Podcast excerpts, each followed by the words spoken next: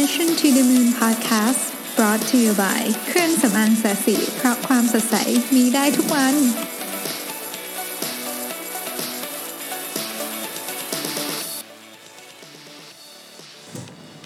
สวัสดีครับ ยินดีต้อนรับเข้าสู่ Mission to the Moon Podcast episode ที่ 56 นะครับ ต้องบอกว่า episode นี้เป็น episode ที่พิเศษจริง ๆ เพราะว่าผมเนี่ยอัดให้ทีมงานที่ศรีจันทร์ฟังด้วยนะฮะ คือ episode นี้มีมีความสำคัญในเรื่องของการเริ่มต้นคล้ายๆกับเป็นวิธีคิดใหม่ๆของเราด้วยนะครับ เพราะฉะนั้นมันจะเหมือนกับผมคุยกับน้องๆในทีมด้วยนะฮะแต่ก็อยากทุกคนฟังด้วยเพราะไม่ไม่ได้มีความลับอะไรจริงๆมันเป็นเรื่องที่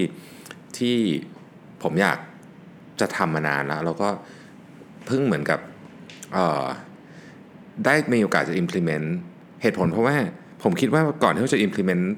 policy อะไรก็ตามเนี่ยนะฮะโดยเฉพาะเรื่องที่มันเกี่ยวข้องกับการ manage personal performance การ manage personal time การ manage พวกเเรื่องที่มันลงไประดับ daily ที่เขาทำเนี่ยเริ่มต้นต้องต้องทำเองให้ได้ก่อนนะฮะเพราะฉะนั้นเวลาก่อนนั้นเนี้ยที่ผมใช้มาเนี่ยผมก็ได้ทดลองวิธีต่างๆ หลายอย่างที่ที่ทำกับตัวเองนะครับ แล้วก็รู้สึกว่าวิธีที่จะเล่าให้ฟังในวันนี้ มันเป็นวิธีที่ค่อนข้างจะเวิร์กที่สุดนะครับซึ่ง Material นี้เนี่ยจะถูกใช้ทั้งเป็นพอดแคสต์อันนี้แล้วเดี๋ยวผมจะเขียนลงมาด้วยนะครับ ก็ มันเป็นเรื่องของ 4 กระบวนการในการทำให้เราทำงานได้มากขึ้น โดยใช้เวลาเท่าเดิมนะฮะก็คือพูดง่ายๆก็คือว่าถ้าคุณมีทีมเท่าเดิมเนี่ยสมมติเรามีทีมอยู่ 50 คนเนี่ยนะฮะงานที่ออกมาเนี่ยจะเพิ่มขึ้นอย่างน้อยๆ ผมคิดว่า 25%นี้ต้องได้ จากกระบวนการในการวางแผนที่รัดกลุ่มใช้คำนี้แล้วกันนะครับ เรื่องที่หนึ่งเนี่ยเราต้องสื่อสารกันcommunicate กันเนี่ยเท่าที่จำเป็นเท่านั้นนะครับฟังดูแล้วแปลกๆถูกไหมเพราะว่ามันมีแต่คนพยายามจะบอกว่าการ communicate กันในองค์กรเนี่ยเป็นสิ่งที่ดี ยิ่ง communicate มากยิ่งดี คือจริง ๆ แล้วผมพบว่ามันจะมีจุดที่พอดีอยู่ฮะ แล้วก็การ communicate มากเกินไป การส่งสารถึงคนมากเกินไปเนี่ยในที่สุดแล้วมันจะ counter productive ทำให้เราเนี่ยทำงานได้น้อยลงนะครับหนึ่งใน communication tools ที่เราใช้เยอะมาก ๆ ในองค์กรเนี่ยคือการประชุมฮะโอเคผมผมผมเข้าใจว่าเราพูดกันเรื่องการประชุมเนี่ยมาเยอะเยอะเยอะมากแล้วนะครับ แต่ว่าวันนี้ขอพูดอีกทีหนึ่งก็แล้วกันว่าทำยังไงเราเราจะ ทำเรื่องการประชุมที่ที่ผมลองมาหลายวิธีแล้วนะ ที่รู้สึกว่าเออมันมัน efficient ที่สุดเราสามารถใช้ได้จริงนะครับ แล้วก็อันนี้ก็คือของณปัจจุบันนี้นะฮะถ้ามาถามอีก 2 เดือนต่อจากนี้ผมอาจจะมีวิธีคิดที่ที่เปลี่ยนไปอีกก็ได้นะครับ ทีนี้เราลองมาดูว่าหกข้อย่อยแล้วกันนะครับ ของการประชุมที่ผมคิดว่าเราจะต้องทำให้ได้ขอประทานโทษ 7 ข้อย่อยของการประชุมที่ผมคิดว่าจะต้องทำให้ได้ แล้วก็ต้องทำเป็นลักษณะของข้อตกลงร่วมกันในทีมนะครับ อันที่หนึ่งต้องตรงเวลา อันนี้บางทีผมก็มาสายนะฮะผมก็จะไม่มาสายแล้วเนี่ยผมก็จะต้องตรงเวลานะครับ การตรงต่อเวลาเนี่ยมันเป็นสิ่งที่เราถูกสอนมาตั้งแต่เด็ก ๆ แต่ว่าสิ่งที่เราไม่ค่อยได้รับการคิดกันอย่างอย่าง ลึกซึ้งก็คือว่าการไม่ตรงต่อเวลาเนี่ยมันมีผลเสียไงบ้างนะครับสมมุติว่าเรามีการประชุมแค่ 6 คน ซึ่งถือเป็นการประชุมที่เล็กมากมีคนหนึงมาสาย 10 นาที แล้วทุกคนรอคนนี้อยู่เนี่ยนะฮะฟังดูเหมือนไม่มีอะไรเนาะมาสาย 10 นาทีก็ปกติคนอื่นก็จะคุยเล่นอะไรกันไปก่อนนะครับ แต่ถ้ามองมองจากประสิทธิภาพของบริษัทนี้นั่นคือ loss ถึง 16%เลยนะ ถ้าเป็นโรงงาน loss ขนาดนี้นี่คุณแบบ โอ้โห แทบจะต้องปิดโรงงานหาสาเหตุกันเลยทีเดียวถูกต้องไหมฮะแล้วถ้าเกิดคุณมองอีกมุมหนึ่งก็คือ คนในห้องนั้นเนี่ยเสียเวลา 10 นาทีเพื่อรอคุณ 10คูณ6ก็คือ 1 ชั่วโมง 1 ชั่วโมงของของแมนอาวเนี่ยเพียงเพื่อรอคนคนเดียว มันฟังดูเยอะมากเลยนะ เพราะฉะนั้นเนี่ยสำหรับ facilitator เนี่ยนะครับอันดับแรกคือตัว facilitator ต้องไม่มาสายก่อนนะฮะ อันนี้ผมก็เตือนตัวเองด้วยนะครับ อันดับที่ 2 ก็คือตัว facilitator เนี่ยเริ่ม on time เลยครับ สมมุติเรานัดประชุม 9 โมงก็เริ่ม 9 โมง ใครมาสายก็ ก็นั่นแหละไม่ต้องรอนะครับ แล้วเดี๋ยวอีกหน่อยเขาจะมาเช้าเองนะฮะมนุษย์เรามันก็ต้องปรับตัวได้ ถ้าเกิดเราไม่เริ่ม on time คนที่มาเช้าเนี่ยอีกหน่อยเขาจะไม่อยากมาตรงเวลา เพราะว่าอะไรรู้ไหมทุกครั้งที่มาเนี่ยแล้วเขามานั่งเสร็จแล้วก็หัวหน้าที่คนคนเหมือนกับ facilitator ก็บอกว่าเออเดี๋ยวรอคนนี้อีกสักห้านาที รอคนนี้สักสินาที คราวหน้าเขาก็เข้ามาสายดีกว่า เพราะว่ายังไงก็ต้องรออยู่แล้วอะถูกไหมฮะเพราะฉะนั้นอันนี้เป็นเรื่องที่หนึ่งที่ที่ควรจะทำต้อง on time มากๆนะครับ อันที่สองต้องมีเวลาเริ่มและเวลาจบที่ชัดเจน และต้องเคารพอันนี้ด้วยนะครับ ซึ่งเดี๋ยวผมจะพูดเรื่องนี้ในการใช้ปฏิทินอีกครั้งหนึ่งแต่อันนี้เป็นสิ่งที่ผมยังทำไม่ค่อยได้นะฮะทั้งๆที่เรามีเครื่องไม้เครื่องมือเต็มไปหมดเลยมี time timer clock อกอะไรเต็มไปหมด แต่ว่าตอนนี้เราจะโฟกัสเรื่องนี้มากขึ้นนะครับ ข้อที่3นะฮะอันนี้อันนี้ทำได้ค่อนข้างเยอะแล้วก็คือไอคนที่ไม่เกี่ยวอย่าเอาเข้ามาในห้องประชุมไม่ไม่ต้องเชิญแบบ อันนี้หนักกว่า CC email อีกนะ CC email นี่ก็เสียเวลาประมาณหนึ่งแล้ว แต่ว่าอันเนี้ยหนักมากคือเอาคนที่แบบอะให้เขารู้เรื่องหน่อย เอาเข้ามาประชุมเนี่ยไม่ต้องนะครับไม่ต้องเอามาเสียเวลาจริง ๆ เสียเวลามากๆผู้บริหารหลายคนเนี่ยจะชี้ผมผมผมเคยอ่านเรื่องของ ถ้าผมจำไม่ผิดน่าจะเป็นไม่อีลอนมัสก์ก็สตีฟจ็อบส์เนี่ยนะที่บอกว่าเขาจะชี้ถามเลยว่าคุณอยู่ในห้องประชุมหน่อยคุณเนี่ยคุณคุณมีคุณมีประโยชน์อะไรในห้องประชุมนี้ ถ้าไม่มีนี่กรุณาเชิญออกไปเลยนะฮะคือมันจะต้องแบบนั้นนะเพราะว่าเเราการเอาคนที่ไม่เกี่ยวข้องมาประชุมเนี่ยมันเสียทรัพยากรของบริษัทอย่างมหาศาลนะฮะข้อที่4นะครับควรจะมี meeting free day คือวันที่ ไม่มีการประชุมเลยนะไม่มีการประชุมเลย หมายความว่าเราจะต้องเรียกวันนั้นนะเป็นเรียกว่าเป็น produce day maker day อะไรก็ได้แล้วตั้งชื่อมาสักอันหนึ่งนะฮะให้มันเป็นวันที่เราตกลงกันว่าวันนี้จะไม่มีการประชุมเลยทั้งภายในและภายนอก คือนัด supplier ก็นับวันอื่นนะครับนัดวันอื่นไม่ประชุมอะไรใดทั้งทั้งสิ้นนะฮะยกตัวอย่างเช่นสมมุติเราบอกว่า Thursday จะเป็น maker day นะฮะก็คือวันพฤหัสเนี่ยจะเป็นวันที่ เราไม่นัดประชุมกับใครเลยนะครับ เพื่อให้เราสามารถทำโฟกัสทำ deep work ได้จริง ๆ อันนี้อาจจะทำได้แค่ระดับทีมนะ เพราะว่าถ้าเกิดจะทำอันนี้เป็นระดับทั้งบริษัทเนี่ยอาจจะยากนิดนึงอาจจะวุ่นวายคนอื่นเกินไป แต่ทำระดับทีมนี่ได้ระดับทีมเรา 7 คน 10 คนอย่างเงี้ยเราบอกเลยวันพฤหัสไม่มีการประชุมเลยจริงห้ามลงประชุมวันพฤหัสโดยเด็ดขาด ในขณะเดียวกันเนี่ยมันก็มีฟลิปไซด์ของเรื่องนี้ด้วยนะ คือพยายามจะเอาของเรื่องการประชุมเนี่ยให้ไปอยู่วันเดียวได้จะยิ่งดี เช่นวันจันทร์ประชุมมันทั้งวันเลย เพราะว่าคือมันเริ่มต้นอาทิตย์ด้วยถูกไหมฮะเราก็เหมือนกับมารีแคปของที่เราทำมาแล้วแล้วอังคารถึงศุกร์อะไรเงี้ยพยายามหลีกเลี่ยงการประชุมมากที่สุดคือเอาไปทำงานเวลาไปหาลูกค้า เวลาไปอะไรอย่างเงี้ยที่มันที่มันได้ตังค์อะนะฮะ ข้อที่5เนี่ยเขาบอกว่าให้ระวังสิ่งที่เรียกว่า bike shed effect คือมันมีเรื่องมันเป็นอย่างนี้ฮะผมฟังมาจากพอดแคสต์นะของเควินครูซนะครับก็ก็เป็นคือพอดแคสต์ชื่อ extreme productivity ซึ่งจะมีแต่เรื่องนี้นะฮะหลายอันผมก็เอามาจากพอดแคสต์อันนี้สนุกดีนะฮะลองไปฟังดูได้ เขาบอกว่าอย่างนี้ฮะมันมีอาการหนึ่งที่เรียกว่า bike shed effect เนี่ย คือเรื่องที่เขาเล่าคือบอกว่ามีการประชุมเกี่ยวกับเรื่องการตัดสินใจที่จะสร้างโรงไฟฟ้าพลังงานนิวเคลียร์มูลค่าเป็นหลายพันล้านเหรียญเนี่ยนะฮะซึ่งไอตอนที่โหวตเกี่ยวกับเรื่องตัว power plant นะตัวโรงไฟฟ้าเนี่ยทุกคนก็โหวตกันอย่างเร็วมากก็คือส่วนใหญ่ก็คือบอกว่าโอเค ผ่านโอเค ผ่านในหัวข้อต่างๆเนี่ยนะแต่พอมาถึงเรื่องของการสร้างที่จอดจักรยาน ซึ่งเป็นเรื่องที่เล็กมากนะฮะเพราะไอ้ตัวความสำคัญมันอยู่ที่ตัว power plant เนี่ย พอสร้างที่จอดจักรยานเนี่ยทุกคนมีความเห็นขึ้นมาทันทีเลย เพราะว่าทุกคนรู้สึกว่าตัวเองเนี่ยมีมีข้อมูลมีความรู้พอที่จะคอมเมนต์เรื่องการสร้างที่จอดจักรยาน แต่เพราะไม่ได้เตรียมตัวมาดีพอ เพราะไม่มีความรู้พอจึงไม่กล้า comment เรื่องที่ใหญ่มากๆ อย่างการสร้างนิว nuclear power plant แต่ว่ามันเป็นเรื่องที่สำคัญของการประชุมครั้งนั้นเนี่ย moral จากเรื่องนี้ก็คือว่า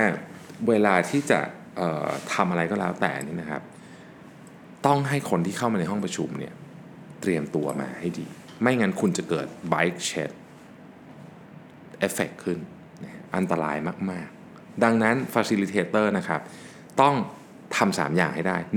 1. agenda ต้องมี agenda ต้องมีนะฮะ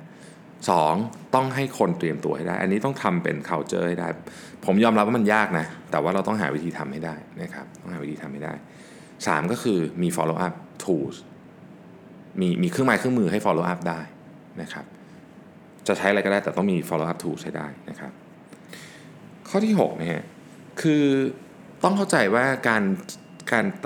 วางตารางมีติ้งแบบมั่วๆ เช่นตอนเช้าครึ่งชั่วโมง ตอนสิบเอ็ดโมงครึ่งอีกครึ่งชั่วโมง ตอนบ่ายอีกสองชั่วโมงเนี่ยมันขัดจังหวะของคนที่กำลังมีโฟล์ในการทำงานอยู่คือมันมันทำให้โฟล์ในการทำงานเนี่ยหายไป เพราะฉะนั้นเนี่ย กรุณาวางสล็อตของการประชุมเนี่ยอย่าง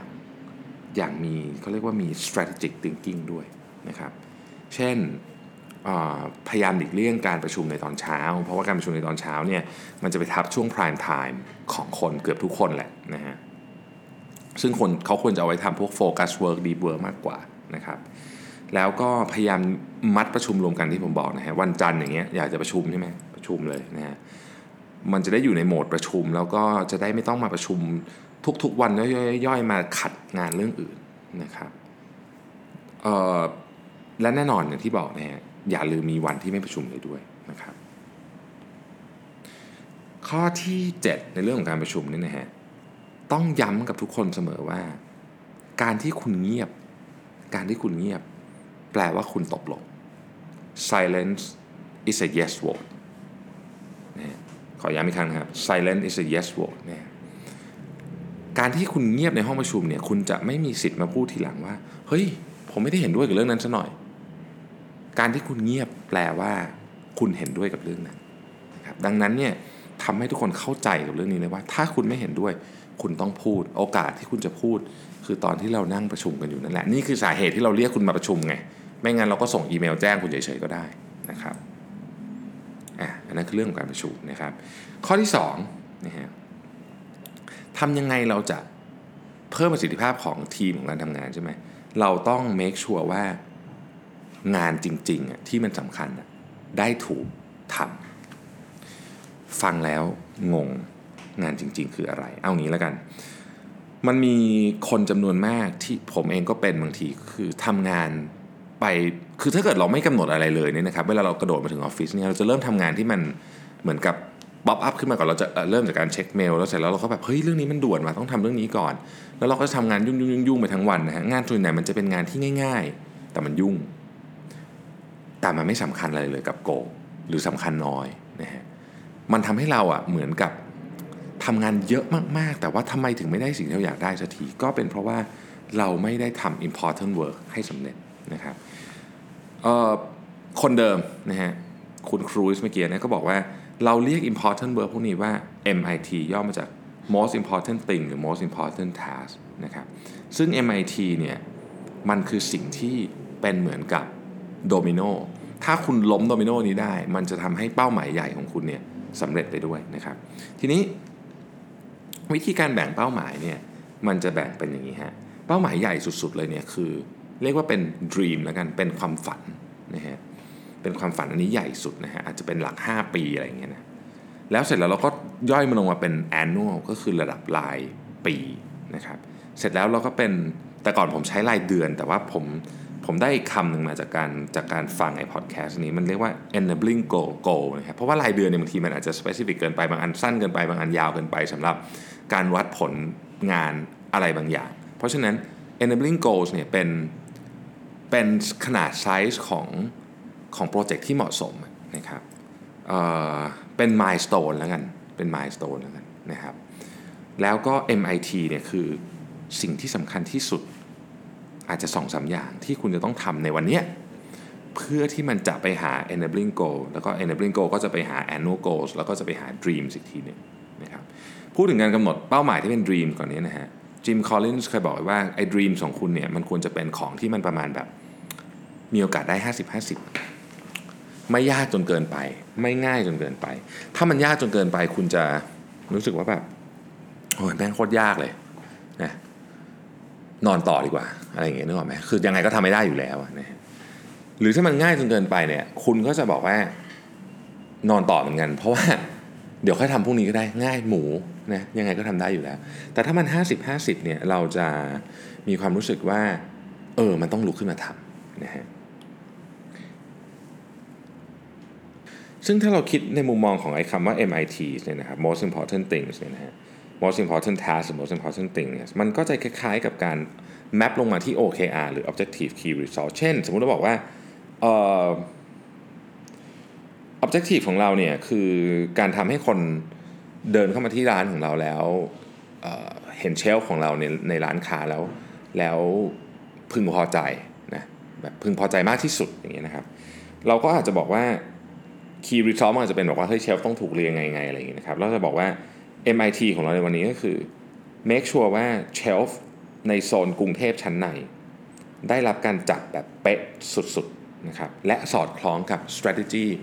ของฝ่าย marketing ด้วยนะฮะอันนี้อาจจะเป็นอาจจะเป็น MIT ของของเซลล์ท่านหนึ่งอย่างเงี้ยยกตัวอย่างเป็นต้นนะฮะทีนี้เรื่อง MIT เนี่ยผมจะบอกว่ามันจะต้องถูก integrate อย่างน้อยที่สุดตัวผมใช้แล้ว work มาก คือมันจะต้องถูก integrate เข้าไปกับปฏิทินด้วย กับอาสนะเอ้ยไม่ใช่ขอโทษ กับปฏิทินที่คุณใช้ทุกวันนะฮะปฏิทินอย่างของของของเราเนี่ยเราใช้ Google Calendar ใช่ไหมเอ่อ integrate ยังไงนะครับคือตัวผมเองเนี่ยผมใช้ปฏิทินใครใครใครที่เคยปฏิทินผมเนี่ยก็จะรู้ว่าผมใช้ปฏิทินค่อนข้างละเอียด อย่างเช่น ผมจะแบ่งเวลาเป็นสล็อตไว้เลยว่าเวลานี้ผมจะประชุมเวลานี้ผมจะเช็คอีเมล เวลานี้ผมจะทำอาชนาเวลานี้ผมจะจัดอะไรพวกนี้แล้วแต่ แต่ประเด็นก็คือให้แบ่งสีไว้ด้วยครับ สีม่วงกับสีเขียวเนี่ยผมใช้สีม่วงกับสีเขียวเนี่ยนะฮะมันคือ MIT นะครับสีม่วงเนี่ยจะเกี่ยวข้องกับ internal MIT สีเขียวเนี่ยจะเป็น external MIT นะครับยังไง ก็คือสีม่วงเนี่ยจะเป็นลักษณะของทีม เนี่ยเกี่ยวกับทีมนะครับการการคุยกับทีมงานทำ feedback ทำ coaching นะครับหรือว่าเป็นคุยเฉยๆเนี่ยนะฮะเป็นเรื่องเกี่ยวกับทีมสีเขียวจะเป็นเรื่องเกี่ยวกับข้างนอก เช่นคุยกับ distributor ไปหาลูกค้านะครับสีเขียวนี่จะเป็นเรื่องหาตังค์ซะเยอะนะฮะสองอันนี้เป็น MIT ของผมนะฮะส่วนอันอื่นที่เหลือทั้งหมดในคัล endar เนี่ยไม่ใช่ MIT ละสีแดงเงี้ยเป็นประชุมประชุมไม่เป็น MIT นะฮะ สี มันจะมีสีอื่นอีก อย่างสีอ่อนๆ สีชมพูอ่อนๆเนี่ยก็เป็น MIT เหมือนกันเป็น MIT เรื่องของสุขภาพและครอบครัว เช่นวิ่งอย่างเงี้ยนะครับก็จะเป็นสีชมพูอ่อนๆอะไรเงี้ยนะพอเราเห็นคาล endar ทั้งหมดของเราเนี่ยนะครับเราจะรู้ทันทีว่าเฮ้ยการจัดสรรเวลาเนี่ยเราใช้อย่างเหมาะสมหรือไม่อย่างไร วิธีการทำที่ผมใช้แล้ว work ที่สุดคือ ให้ทำวันอาทิตย์ แล้วจัดไปทั้งอาทิตย์เลย จัดไปทั้งสัปดาห์เลย ใช้เวลาสักชั่วโมงหนึ่งนั่งคิดจริงๆว่าสัปดาห์นี้เราจะทำเรามีอะไรต้องทำบ้างที่สำคัญ เราก็ค่อยๆ map มันลงไปนะฮะอย่าลืมนะครับอย่าลืม realistic กับตัวเองด้วย คือคุณต้องเข้าใจว่าเราทำงานด้วย speed เท่าไหร่เราก็อย่าอย่าอย่าเขาเรียกว่าอะไรอะ่ะอย่าโอเวอร์อย่าโอเวอร์นะคนเราก็ต้องทำแล้วก็ต้องพักด้วย ซึ่งเป็นข้อต่อไปของเราคือข้อที่3นะเวลาทำงานเนี่ยบุคคลที่ประสบความสำเร็จ เยอะๆบนโลกใบนี้นะครับ ผมก็ไปอ่านมามามาหนังสือมาเยอะเนี่ยคนส่วนใหญ่จะไม่ทำงานแบบนั่งลง9ก้าโมงเสร็จแล้วทำงานไปเรื่อยจนเที่ยงเนี่ยเขาไม่ทำกันเขาทำงานเป็นสปรินต์ฮะสปรินต์คือการทำงานที่แบ่งบล็อกของคุณเป็นช่วงเวลา ซึ่งอันนี้คุณแบ่งในคาล endar มาได้เลยนะครับ คุณต้องทดสอบว่าสปรินต์ของคุณเนี่ยมันควรจะมีเวลาประมาณเท่าไหร่นะครับ ถ้าคุณอ่านเคยอ่านเทคนิคเรื่อง Pomodoro นั่นคือ 25 นาที แต่สำหรับผมเนี่ย ผมค้นพบว่าประมาณสัก 40 นาทีเนี่ยกำลังดี บางคนก็บอกว่าชั่วโมงหนึ่งนะฮะในหนึ่งชั่วโมงนี้ในในในช่วงเวลาสปรินต์ของคุณเนี่ยคุณโฟกัสไม่ไม่เช็คอีเมล ไม่เล่นเน็ต ไม่ทำอะไรนั้นนะทำงานที่ที่คุณตั้งใจจะทำเสร็จปุ๊บพักพัก 10 นาที ตอนพักนี่ก็เดินเดินไปกินน้ำก็ได้เดินไปคุยเล่นกับใครก็ได้ แล้วก็กลับมาทำอย่างนี้อีกนะครับเป็นเป็นช่วงๆไป ซึ่ง ทำแบบนี้มันจะ productive ที่สุด แล้วคุณจะเห็นตารางตัวเองเลยว่าวันนี้มีกี่สปรินต์นะครับการทำปฏิทินเนี่ยมันจะได้ประโยชน์เรื่องนี้นี่เองนะครับการพักก็เป็น sprint อย่างหนึ่งนะฮะคือคือใน sprint นี่มันต้องพักด้วย เพราะฉะนั้นอย่าลืมนะฮะว่าคนเรานี่ไม่สามารถที่จะโฟกัสอะไรแบบตลอดเวลาไปเรื่อยๆ4ี่ห้าชั่วโมงได้นะฮะมันไม่ work ขนาดนั้นนะข้อสุดท้ายนะฮะ ข้อที่ 4 ของเราก็คือ ต้องมี environment ที่เหมาะสมกับการทำงาน ซึ่งอันเนี้ยก็ฟังดูกำปั้นทุบดินมาก ๆ แต่ว่าเราต้องมองมาดูในรายละเอียดนะครับ อย่างผมเนี่ยทดลองอะไรมาอย่างหนึ่งนานพอสมควรแล้วนะครับ ที่สีจันเนี่ยเราเป็น Open Office ซะเยอะนะครับ ก็คือคนส่วนใหญ่ไม่มีห้อง จะมีแค่บางคนเท่านั้นที่มีห้องแล้วก็การเป็น Open Office เนี่ยนะครับ แน่นอนว่าข้อดีที่สุดของมันก็คือว่า เราได้ collaborate กัน เราได้คุยกัน เราได้ brainstorm กันอะไรอย่างเงี้ยนะฮะแล้วมันก็เป็น environment ที่ก็ต้องยอมรับตรงๆว่ามันมันมันเหมาะกับการทำงานในในยุคใหม่ที่มันเปลี่ยนแปลงเร็วนะครับ ซึ่งมันดีอันนี้เป็นดี อันนี้เป็นข้อดี แต่ว่าข้อไม่ดีมันก็มีนะเหมือนทุกอย่างก็คือว่าบางทีเนี่ยเวลาเราอยากทำ deep work เราจะโฟกัสเนี่ยมันโฟกัสไม่ได้นะฮะมันโฟกัสไม่ได้ ผมเนี่ยก็คือจริงๆผมมีโต๊ะผมมีห้องส่วนตัวด้วยผมมีโต๊ะที่อยู่ตรงบริเวณที่เป็น open space ของเราด้วยเนี่ย คือผมก็ไปลองนั่งดูแล้วก็ลองพยายามทำ deep work เนี่ยนะครับผมก็ค้นพบสิ่งที่น่าสนใจหลายอย่างว่าเฮ้ยจริงๆเนี่ยมันมันสามารถทำได้เหมือนกันแต่มันต้องมีการดีไซน์นะครับก็คือว่าอันที่หนึ่งเนี่ยอุปกรณ์สำคัญมากหนึ่งก็คือหูฟังหูฟังนะครับซึ่งหูฟังเนี่ยมันมัน serve purpose สองอย่างเลยนะคนอาจจะคิดว่าโอเคอันที่หนึ่งแน่นอนนะ obvious มากก็คือว่ามันจะทำให้เราไม่ได้ยินเสียงของคนอื่นที่พูดกันอยู่ หรือเสียงอย่างอื่นใช่ไหมเสียงโทรศัพท์เสียงอะไรอย่างนี้นะฮะเราก็ใส่หูฟังแล้วเราก็ฟังเพลงฟังอะไรอย่างเงี้ยอย่างอย่างสมมติคุณใช้ Spotify เนี่ยนะฮะมันก็จะมี playlist เต็มไปหมดเลยเป็นแบบ cafe morning นะครับแจ๊สอะไรอย่างเงี้ยเปียโนอะไรอย่างเงี้ยนะครับผมชอบฟังเปียโน หรือไม่ใช่เพลงก็มีนะฮะ white noise ก็มีนะครับเสียงคลื่นเสียงฝนเสียงลมเสียงอะไรอย่างเงี้ยนะฮะแล้วล่าสุดเนี่ยผมไป พุ่มกับหนังที่ทำหนังให้เราเนี่ยนะฮะบอกว่าพี่มันมีเสียงประวานด้วย เออในในคุณไปลอง search ดูใน Spotify มันมีเสียงปลาวาฬด้วยนะฮะผมก็ลองไป search ดูเฮ้ยเสียงปลาวาฬนี่มันก็มีความแบบความสงบอีกแบบหนึ่งนะฮะน่าสนใจมากนะอันนั้นคือ Purpose ที่ชัดเจนมากๆของการใส่หูฟัง อันที่สองก็คือมันเป็นสัญญาณที่บอกว่า เฮ้ย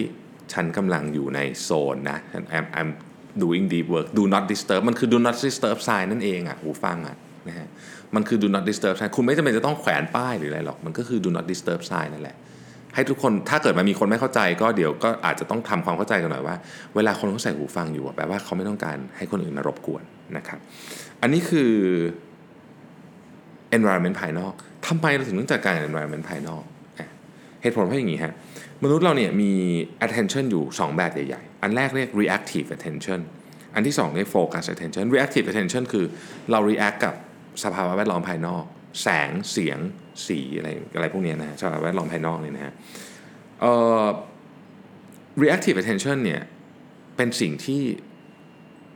อยู่ในยีนของเรามากกว่า คือคือเราถนัด attention แบบนี้มากกว่า เพราะว่ามันทำให้เรารอดชีวิต คือถ้าเกิดคุณไม่มี reactive attention เนี่ย คุณเสือกระโดดมางับ คุณก็เรียบร้อย ถูกไหมฮะ คุณก็ต้องเหมือนกับ หูตาไวตลอดเวลา แต่ในขณะเดียวกันมันก็ทำให้คุณไม่มีสมาธิกับอะไรนานๆมากด้วย เราก็มี focus attention เหมือนกัน แต่ focus attention เนี่ยมันจะมายากกว่า reactive attention reactive attention จะเป็นเป็นธรรมชาติของเรามากกว่านะครับ ดังนั้นเราจึงต้องต้องต้องพยายามสร้าง environment ให้เกิด focus attention ให้ได้นะก็ตอนนี้เนี่ยผมจริงๆ วันนี้ผมก็กำลังคุยกับกับทีมงานว่าเฮ้ยหูฟังที่ทุกคนมีเนี่ยซึ่ง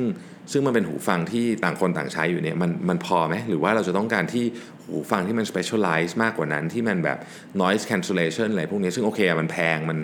มันนั่นแต่ว่าถ้าเกิดว่ามันมันคุ้มค่าเงินนี่นะครับเดี๋ยวต้องคุยต้องต้องไปถาม CFO ผมด้วยนะว่าเป็นไงบ้างแต่ว่าถ้ามันคุ้มค่าเงินเนี่ยเรามาทำให้ทุกคนมี productivity เพิ่มขึ้นเนี่ยก็คิดว่าน่าจะ work นะในการที่ให้ทุกคนเนี่ยมี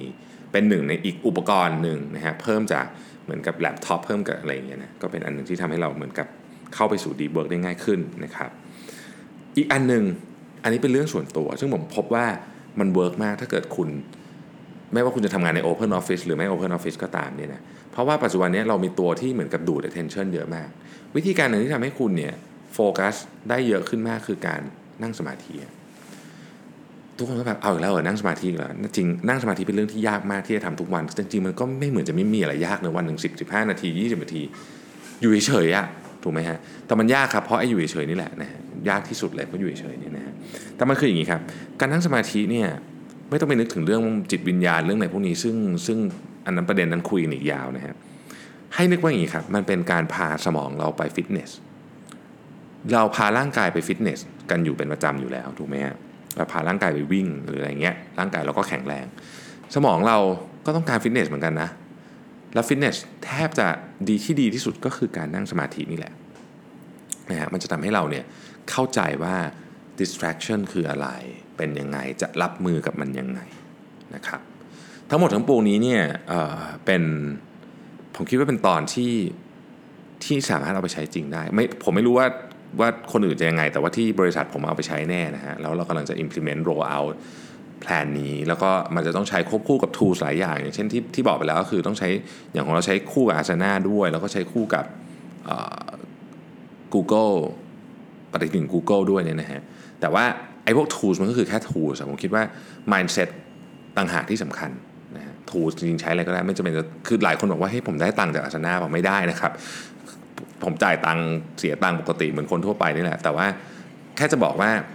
เอ่อ tools มันก็คือ tools มันไม่ได้คุณใช้อะไรก็ได้นะฮะไม่ไม่ถนัด Asana ใช้ Trello ก็ได้ใช้อะไรก็ได้ แต่ว่าเอ่อ mindset สำคัญที่สุด คือต้องต้องให้ทุกคนเข้าใจตรงกันว่าทำไมถึงต้องทำสิ่งที่สำคัญที่สุดของวันก่อนอย่างเงี้ยเป็นต้นนะครับโอเคนะครับวันนี้ก็ประมาณเท่านี้นะครับ วันนี้แปลกหน่อยเนาะมาเช้านะครับ ก็ลงเลยแล้วกันจะได้จะได้